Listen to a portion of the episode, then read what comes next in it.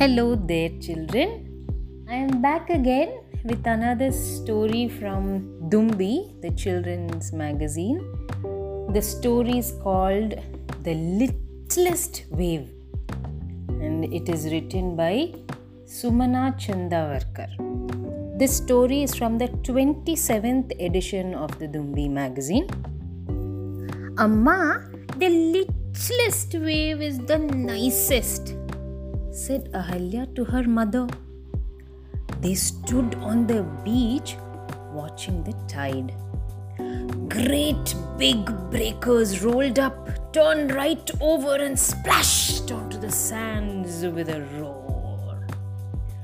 They wore white collars of foam and swept the beach with large sheets of water. After the big waves slid back, Small crabs scurried out of small round holes. Tiny shells glistened in the wet sand. That was fun to watch, but Ahalya did not like some of the other things that the big waves did. They push you over if you fail to notice it coming. And they suck the sand at your feet when they go back, said Ma so as little waves. But not hard, little waves are gentle. And the littlest wave was the gentlest of all. It made a small lake around Ahalya's feet. It ran into the moat she and her mother had dug round their sand castle. And when it went back, the sand dried very quickly. Ahalya wished it could have stayed a while longer, but it never did. Nor did it come often, even when they were at sea. Ahalya always knew the feel of the littlest wave. It was like no other, the nicest feel of all. One morning, Ahalya and her mother, and also her father, went down to the edge of the sea. Maybe a swim, said father. And Ma said, Why not? Look how calm the sea is. The big waves seemed to have gone to another part of the beach to turn their silly somersaults. Only the littlest waves were chasing each other. The littlest wave came up to where Ahalya stood, waiting. It splashed lightly and whispered, Come in and play. It's lovely. Ahalya shook her head. You come up, she said. Let's build sand castles.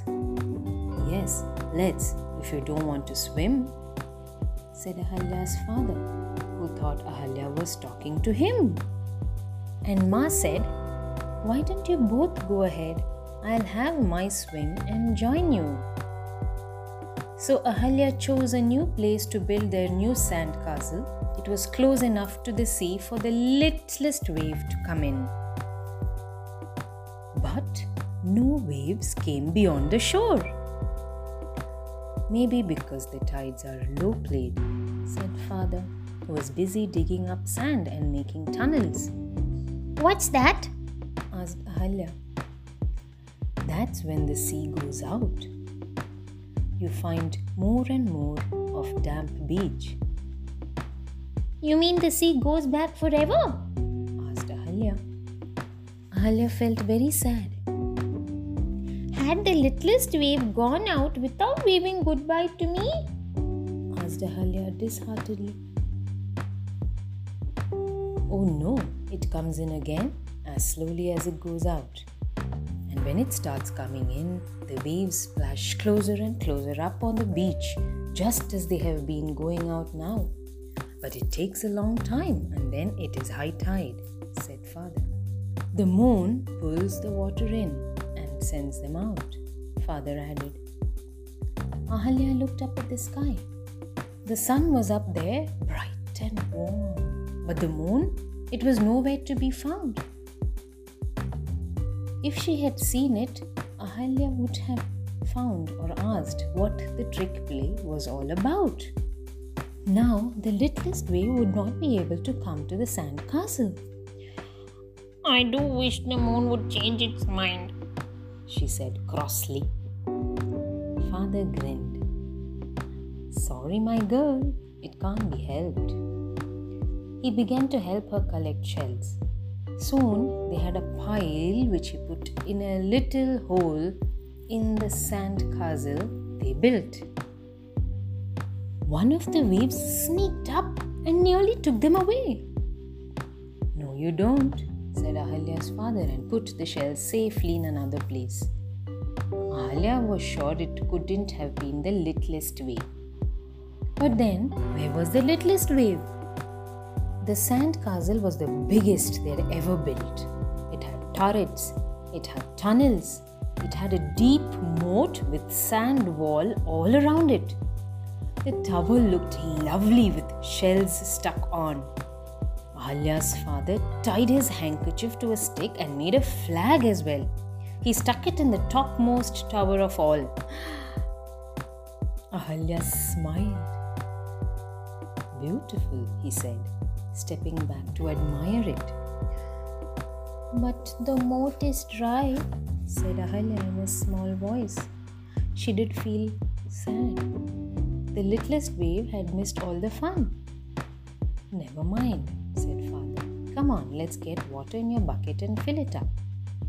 Just then Ahalya felt a small splash around her feet, and a trickle of water crept swiftly into the moat, filled it up, and it stayed there. Sorry, gasped the little wave in a voice that only Ahalya could hear. Father couldn't believe his eyes. When mother returned from her swim, he told her, but the tide was nearly out. Can't think where this one littlest wave came up from. Just enough to fill the moat. Father and mother were both surprised. Ahalya didn't say anything. She put her hand to the moat so the littlest wave knew how happy she was. The sea has blossomed. And children, that was the story about the littlest wave. Hope you enjoyed the story just like Halya enjoyed how the littlest wave came and shared her happiness. Thank you. Bye bye.